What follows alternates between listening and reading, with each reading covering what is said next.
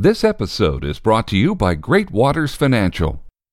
And once I committed to it, I went all in and I said, I'm going to do it. I don't care what happens. I'm following God's will for me, right? It's not supposed to be easy. If it was easy, it wouldn't be a bold idea. It'd be just an idea. Science of Selling author David Hoffeld. Put your faith to work. This is the Bold Idea Podcast with ideas, interviews, and inspiration to bring your bold ideas to life. Here are your hosts, Larry Gates and Armin Asadi. Hey, welcome, welcome to episode number four. This is Larry Gates. I'm here with Armin Asadi. Hey, We are so glad you're here, and we are coming fresh off a launch week where we launched the first three episodes and now we're into the regular weekly routine. You know, it was so much fun during launch week to just hear from all of our listeners from Yeah. Reinvent Your Me days and to just kind of come back and say, hey, glad you're back, you know, back on the air. they missed us. They missed us. Isn't that ah. nice? it is nice. Isn't that nice? Well, I mean, we have a special treat today because we have another guest on the show that has just a ton of, of insight and stuff that I think our listeners are really going to enjoy. And, you know, you and I both enjoy selling. We've been selling ideas and selling ourselves Something. and selling products and companies and all kinds of stuff. And I think, you know, most of our listeners probably can't identify with that in the sense that I don't think most of our audience would consider themselves salespeople. Yeah. But even if you don't think of yourself as a salesperson, and regardless of what you think of the profession, I actually think it's a good profession, but I can see where a lot of people might think it's been tainted. But regardless, if you want to be a leader and you've got a bold idea inside of you, you certainly need to influence others with it. Yeah. And so selling's such an important part of it. And I'm I'm really glad we've got David Hoffeld from the Hoffeld Group here. Now he he's more than just a sales guy who happens to name his company after himself. a lot of sales guys do, and a lot of very successful ones do. But David has written probably one of the few, if not the only book that really balances the whole approach to selling around scientific principles. So he spent 6 years studying psychology uh, research and neuroscience papers and digging into all of this and then doing some field tests and all kinds of things to say is there some science that we can apply to selling? So without any further ado here i'm going to tee up david and welcome you to the program david Well, thank you so much. It's great to be here with you both today. well i'm glad you're on the podcast david and i, I almost felt like i was going to steal all your thunder about why you wrote the book the science of selling which just came out this last year in november right Correct. Yeah, November 15th. Absolutely. the day that will live in infamy so so Is that a prophecy? I, I claim that. I claim right, that. do it, do it, David, because we want to see that book really rock and roll. But you know, apart from the book, talk to us about what do you do? Tell us about your firm and and really what you're all about. Yeah, the Hoffeld Group is a research based sales training, coaching, and consulting firm. And as you mentioned, Larry, our differentiator is we base everything, and I mean everything, on numerous scientific disciplines that reveal how our brains are wired to be influenced and make buying decisions. So we do sales training, coaching, and consulting, and we always focus it on not ourselves, but our potential customers. How can we meet their needs? How we can, can we communicate in ways that help them make confident buying decisions that are the right decisions for them? That's great. Now, what got you into that? How did you get into this whole idea of science-based selling? I have been in sales for many years prior as a salesperson, sales manager, VP of sales, and I stumbled on an academic journal in social psychology and I read it. And one of the articles I found very relevant to what I did every day. And I applied that insight and I began to get some results. And I gave it to my sales team. I was VP of sales at the time for a company and they started getting results. And then that, I became obsessed with of all things, reading academic journals, which I know is the oddest hobby of anyone you've probably ever had on the show. Uh, that that would be an affirmative. and I just poured over them, spent a ridiculous amount of time and money learning this science and having others help teach it to me and apply it in the real world of selling.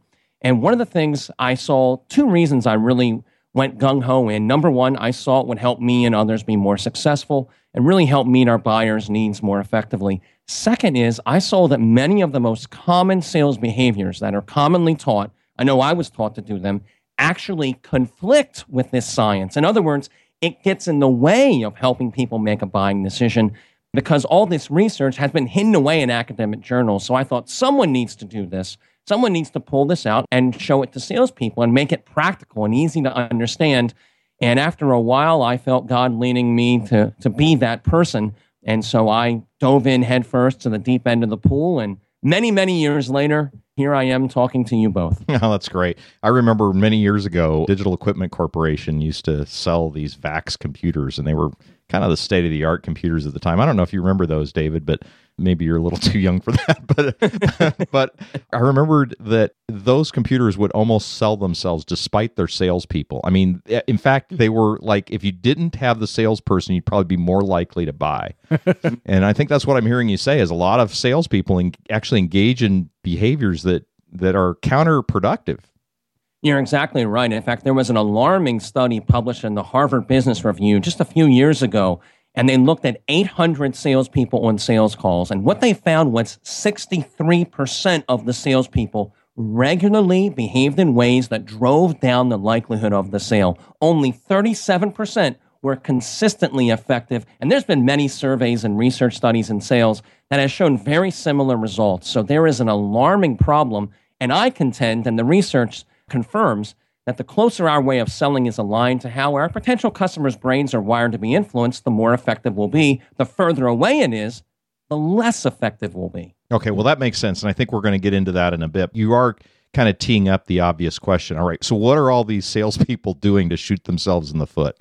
What's the Well, kind of number one bad behavior? yeah, the bad behavior, the don'ts.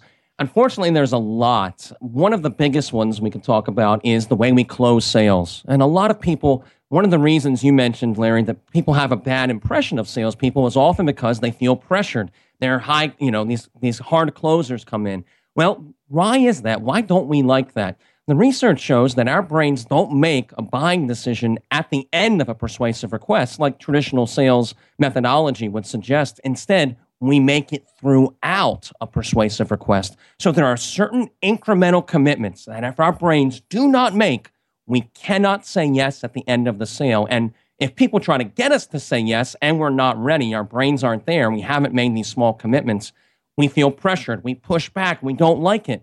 And so when we align how we sell with how our brains are wired to construct buying decisions, we instantly become more effective. So traditionally, when it comes to closing the sales, it's the opposite of what the research suggests regarding how our brains make buying decisions.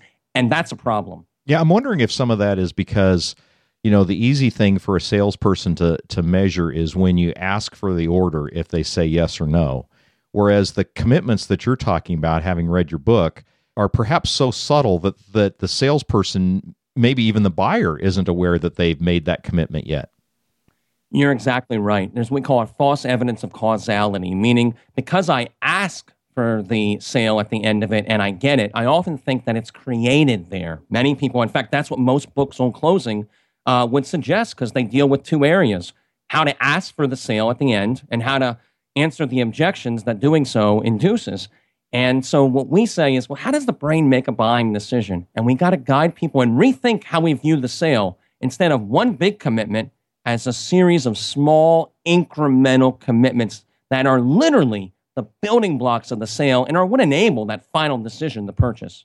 Okay, so I haven't read your book yet. I've read Larry's book review of your book, which makes me want to read your book, which is the last thing I need right now is another book on my nightstand. But what are these incremental decisions that we're making throughout the sales process?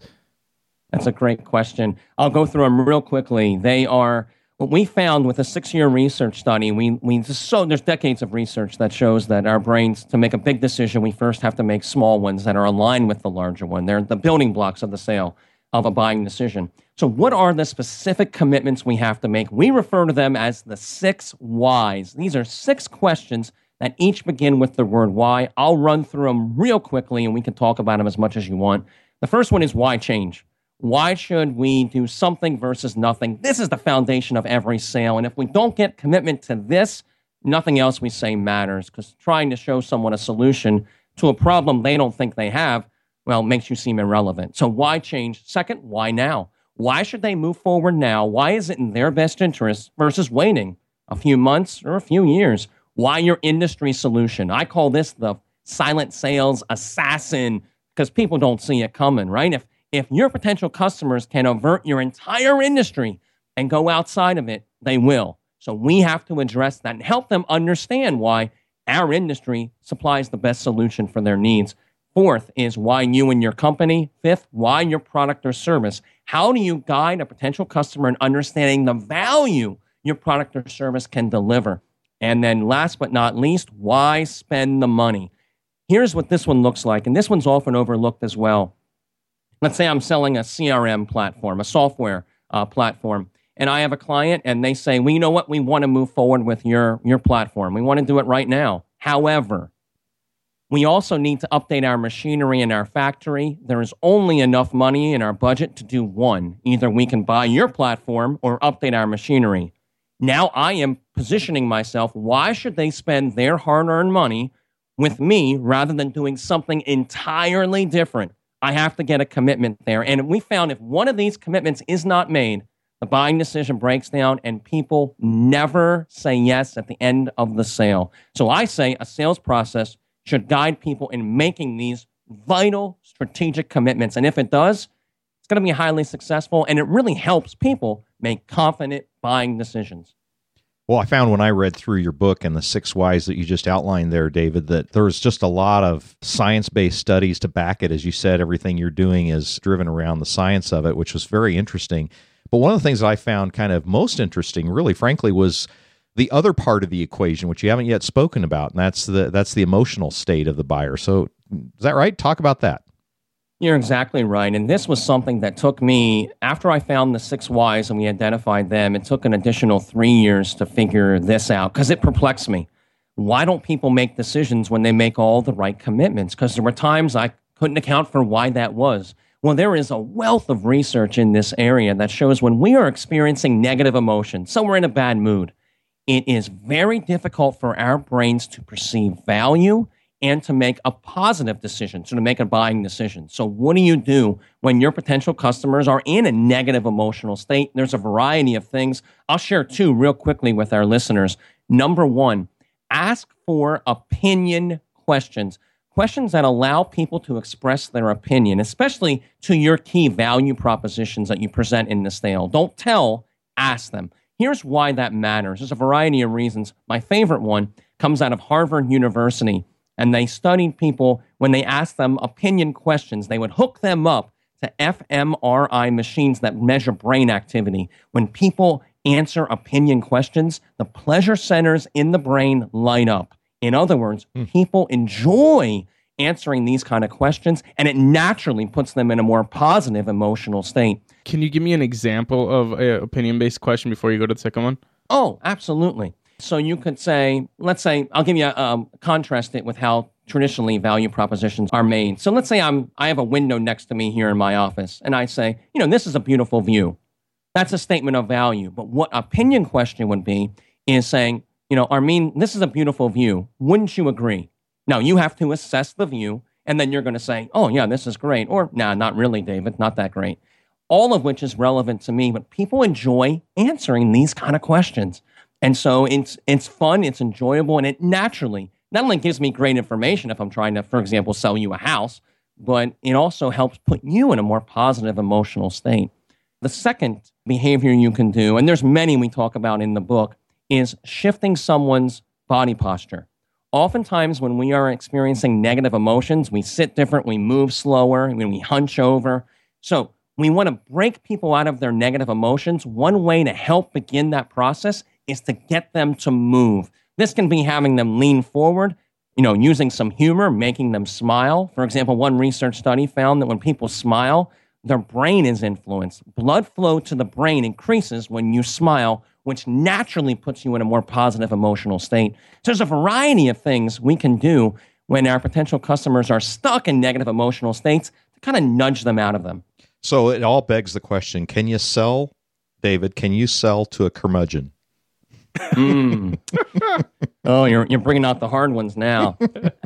you know what? It's when someone's in a negative emotional state, it is very difficult for them to ever say yes. So, what we need to do is help get them out of it. And no one wants to be in a negative emotional state either. No one wants to, to do that. In fact, one researcher referred to it as Alice Isen, a social psychologist, refers to it as when we're in a negative emotional state, it's like we're wearing rose colored glasses. It skews our view of everything. And we see the world through those glasses. Everything is negative, everything is well, to her analogy, it's rosy. So we have to guide people out of that, or else oftentimes the sale will get stuck and it can be even lost because people aren't in a position to make choices.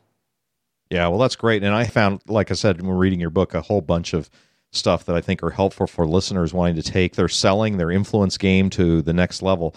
I'd like to pivot our conversation a bit with you, David, if that's okay, because I know you know you're a deep man of god and and this is an area that you're working in and i'm just curious kind of how did god give you the idea to go do what you're doing today? Yeah slowly. I was searching for many years. It was a slow process and it was it was daunting. When i first started doing this i was you know always questioning is this really what god has for me? And through prayer i think i you know i even attended how we got reconnected i attended one of your seminars many years ago when i was actually at bethel seminary yeah, and right. that was very instrumental. Thinking of what is God's what is God's bold idea for me, and I resisted. I'll be honest. I resisted going all in on this sales idea for a while. I had the idea of getting into sales training. I hadn't thought of the science aspect yet because I, I, just wasn't aware it existed. And but for a couple years, I wondered, you know, should I go into ministry? Should I do this? What did God really have for me? And through numerous things and really just pursuing him and being able, willing to do whatever he asked me to do, it really was getting to that place of selflessness where I said, okay, God, whatever you want me to do, I will do. It doesn't matter what it is. If I like it, if I don't like, I mean, I'll do anything.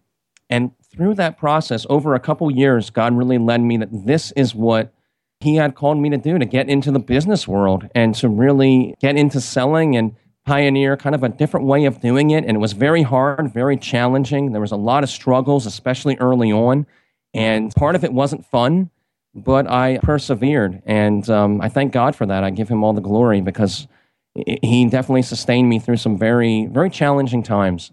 And now we have the book and all kind of neat things are happening, but it, it wasn't always like that. It, it wasn't always, I wasn't always doing interviews like this with people like you a lot of times it was dark and it was lonely and it was just a lot of reading academic journals. Yeah, yeah, but persevering and following God's will was yeah. So, was so talk talk about those times because I'm guessing a number of our listeners probably are going through or have gone through a similar journey where they're trying to sort out what is God wanting to do with me, and I think you've you've come through a whole discovery process for that, and in a challenging way, they probably could identify what you're saying about you know life being challenging. Talk about some of those challenges. How did you keep how did you keep at it when it seemed to be the darkest for you?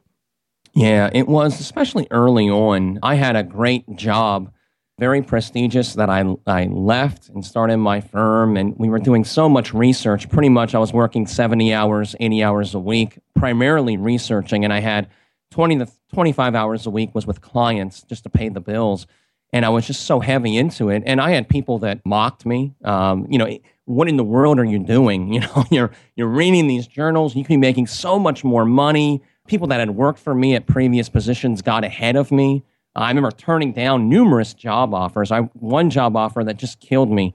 I turned down. It was a six-figure job offer with the potential for seven figures, and I I turned it down to continue doing what I felt God called me to do. But it was challenging, and through the whole process, really just leaning on God and knowing this is what He had for me and I had to stay true to it, and I had to be willing to delay gratification, meaning I got that it was going to be tough.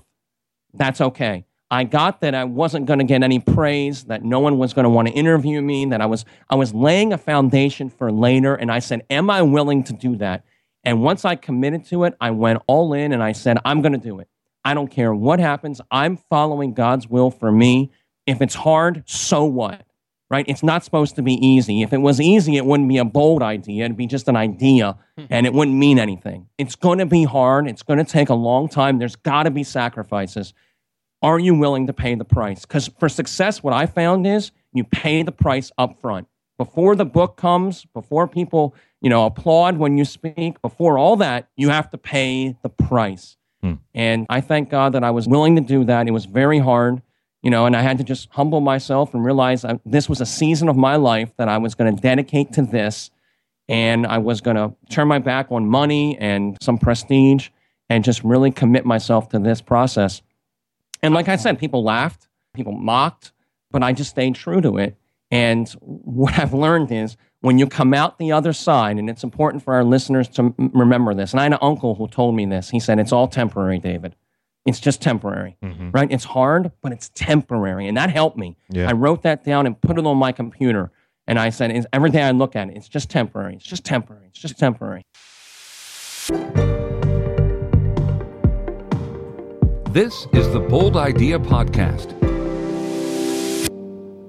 Hey, Armin, I'm super excited. Our friends at Great Waters Financial, a wealth management firm based here in Minneapolis with over 300 million in assets under management. They are our sponsors for this episode. I'm so glad they are because there's two financial institutions in this world that I would ever put my name behind, and Great Waters Financial is definitely one of them. You know, I have had the opportunity, Armin, to talk to about a dozen of their clients one on one Mm-hmm. and they are not just clients, they are raving fans of Great Waters Financial. And why? Because they are treated like family. They're treated like somebody that they can trust to get the job done. And Great Waters makes it very simple to understand all the retirement complexities and financial plans that you might need to make. And they do it with all the latest tools but they do it with a lot of heart. That's right. These guys are setting a new standard of how this is done. So if you want to schedule a time with your future advisor, then go to www.greatwatersfinancial.com forward slash bold idea.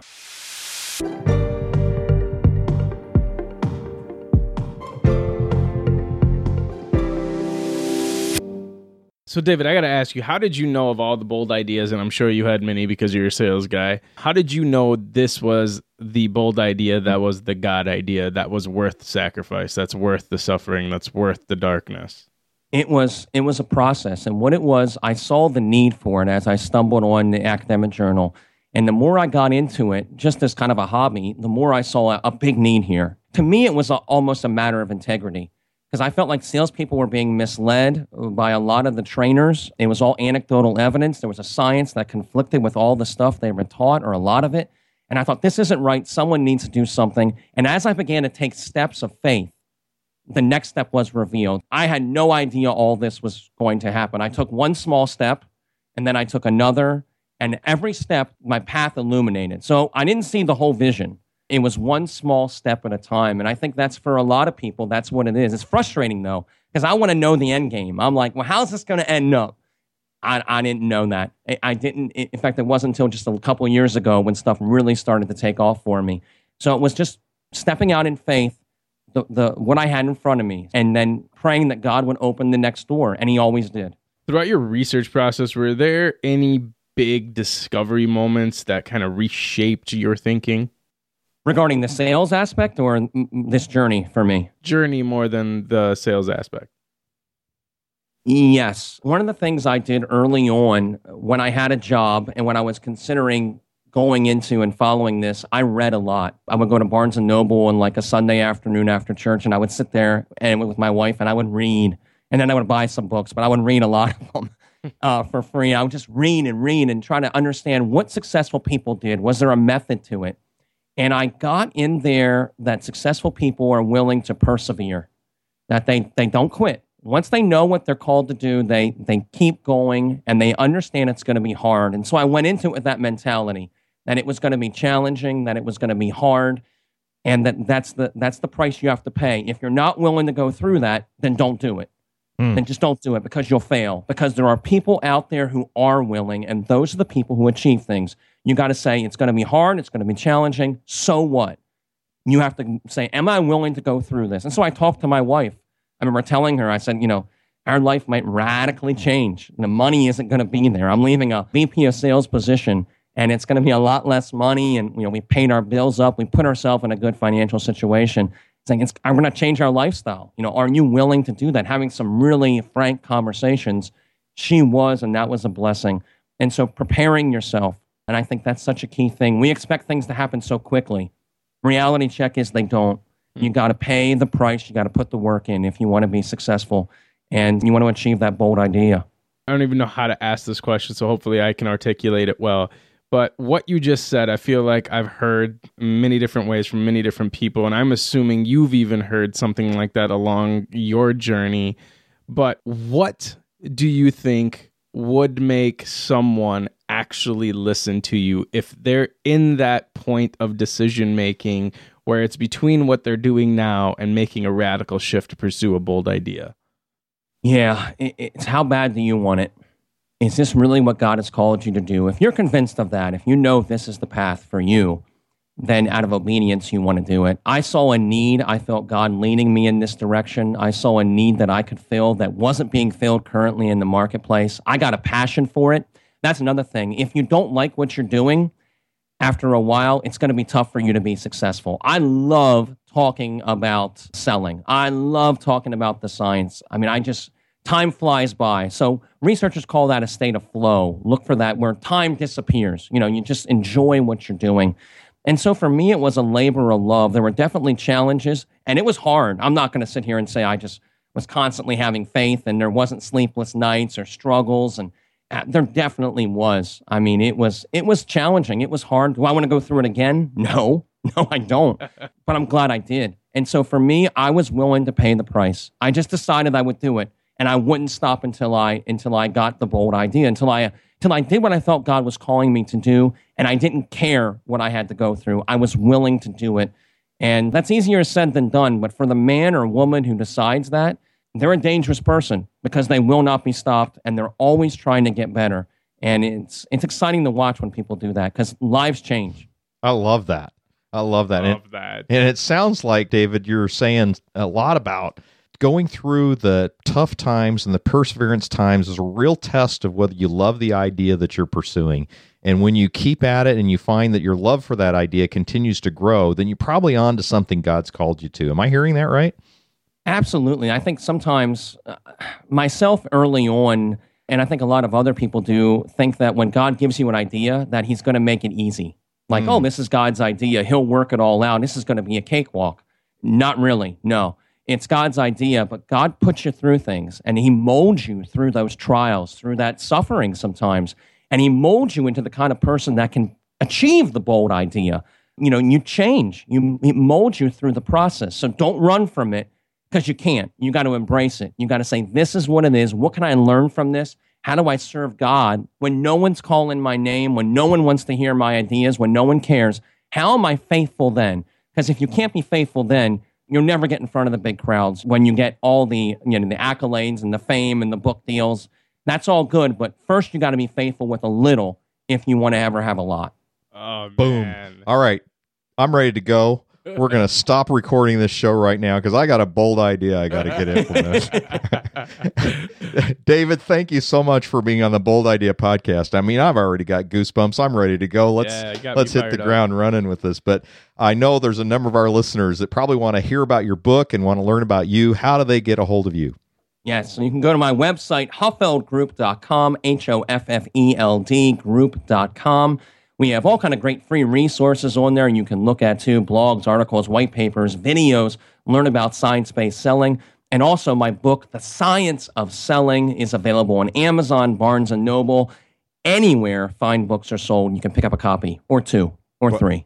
Well, it was a it was a pleasure having you on the show, David, and what a delight! A lot of inspirational words, and and actually, I think we could probably go on and, and talk more and more about how to use the science of selling. But buy the book. I mean, basically, Armin, grab that book I'm and sold. read that thing because it, it's got a bunch of stuff in it. And David sent me an advance copy of it to to look over, and I was like, "Wow, there's a lot." I've got it earmarked. I think as you I saw, saw that, yeah. yeah. so I got a bunch page. of bunch of quotes coming out of that book, and I've already used it with some clients. But David, I can't thank you enough for being part of the Bold Idea podcast. I know your words are going to be inspiring to those who listen. And if you are listening and you want to grab that book, I just highly recommend you go. We'll look for it on Amazon or Barnes and Noble or wherever you get books. But The Science of Selling by David Hoffeld was out last November. That's right. David, I'm not saying this just because this is what you're supposed to say at the end of an interview, but you stirred faith and you literally fired me up. I sincerely appreciate everything you had to say. I'm not just saying that That was amazing. So thank you for being with us. Oh, we should have had the video cam on here. Armin was going, yeah, high fist in it and jumping, doing. He did the Macarena, I think, a couple times. Mambo number five. Oh, David, thanks- wonderful. thanks Well, for thank being you on the both. program. Thank you both so much. It's been an absolute joy and a pleasure. All right, great. Thanks again. Well, all right, Armin, that's David Hoffeld. My new. He can't be my groupie. I'm his groupie. So what, what does he become to me? Idol. my new idol. He's my new golden calf of sales. yeah, that's that's a good, idol's a good word to use for a faith-based program, I think, right? Yeah, it makes sense.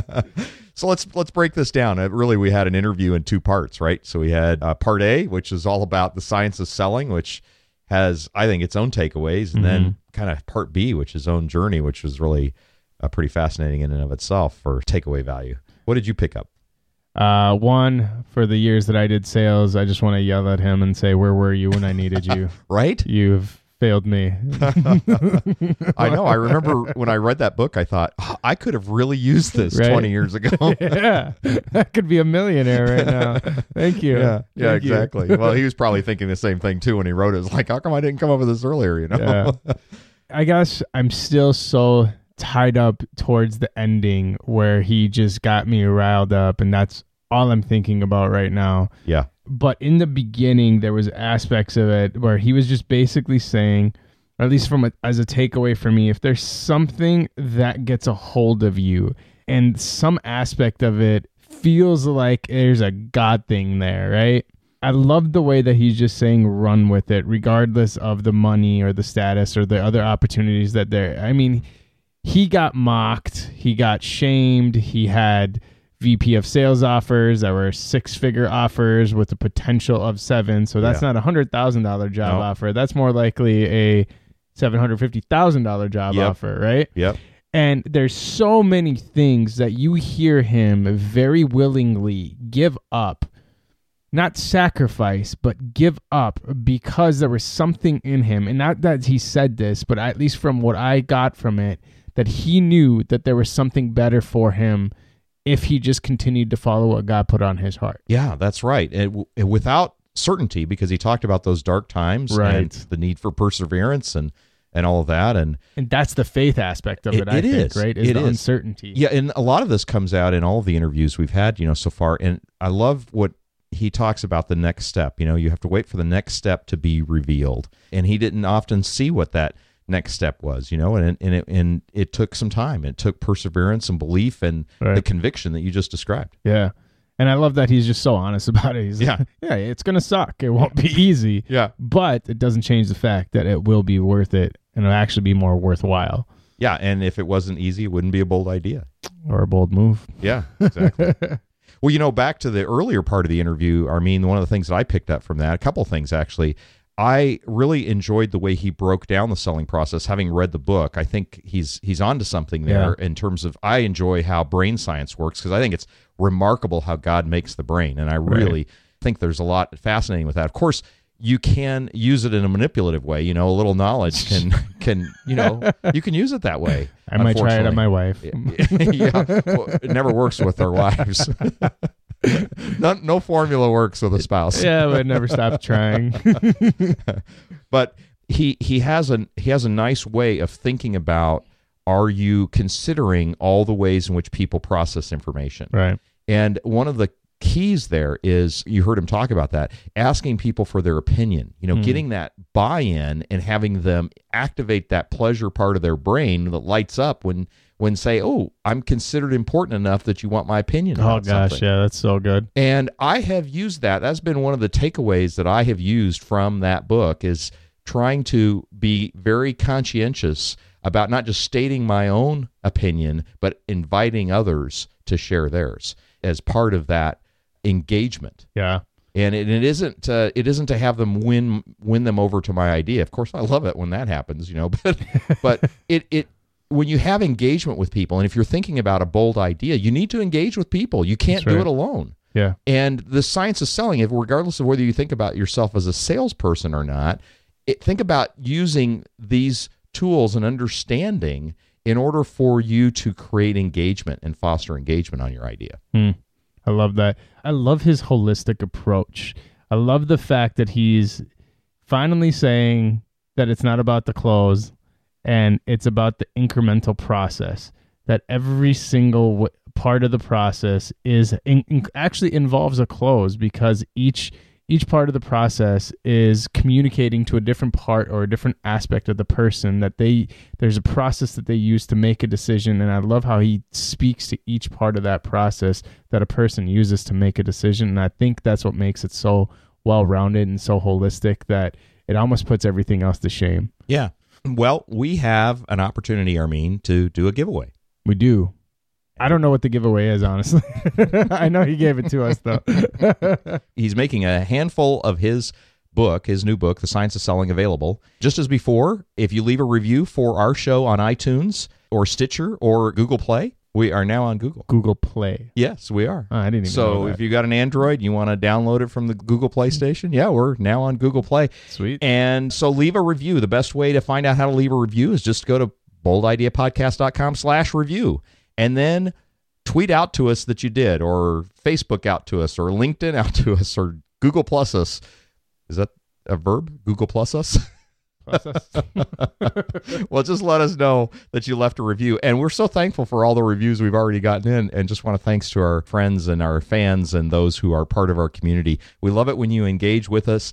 And we're going to have links to all the shows, information here, all the links to David Hoffeld, how you can find his book. And we invite your commentary. Go to boldideapodcast.com forward slash the numeral four and you'll get to our show notes where you can leave a comment and find all the kinds of goodies. And listen, we're going to end on this note. If you're pursuing a bold idea and you're in the midst of a struggle, I just want to repeat one more time what David said because it resonated with me. God molds you through the struggle. So let the struggle mold you. Don't let it break you. And this is why this podcast exists is to inspire you for, with your and through your bold idea so you can make some bold decisions to change this world and your own world. So we love you. We thank you for joining us. God bless. We'll see you next time. You've been listening to the Bold Idea Podcast. To get our show notes sent to your inbox, visit boldideapodcast.com.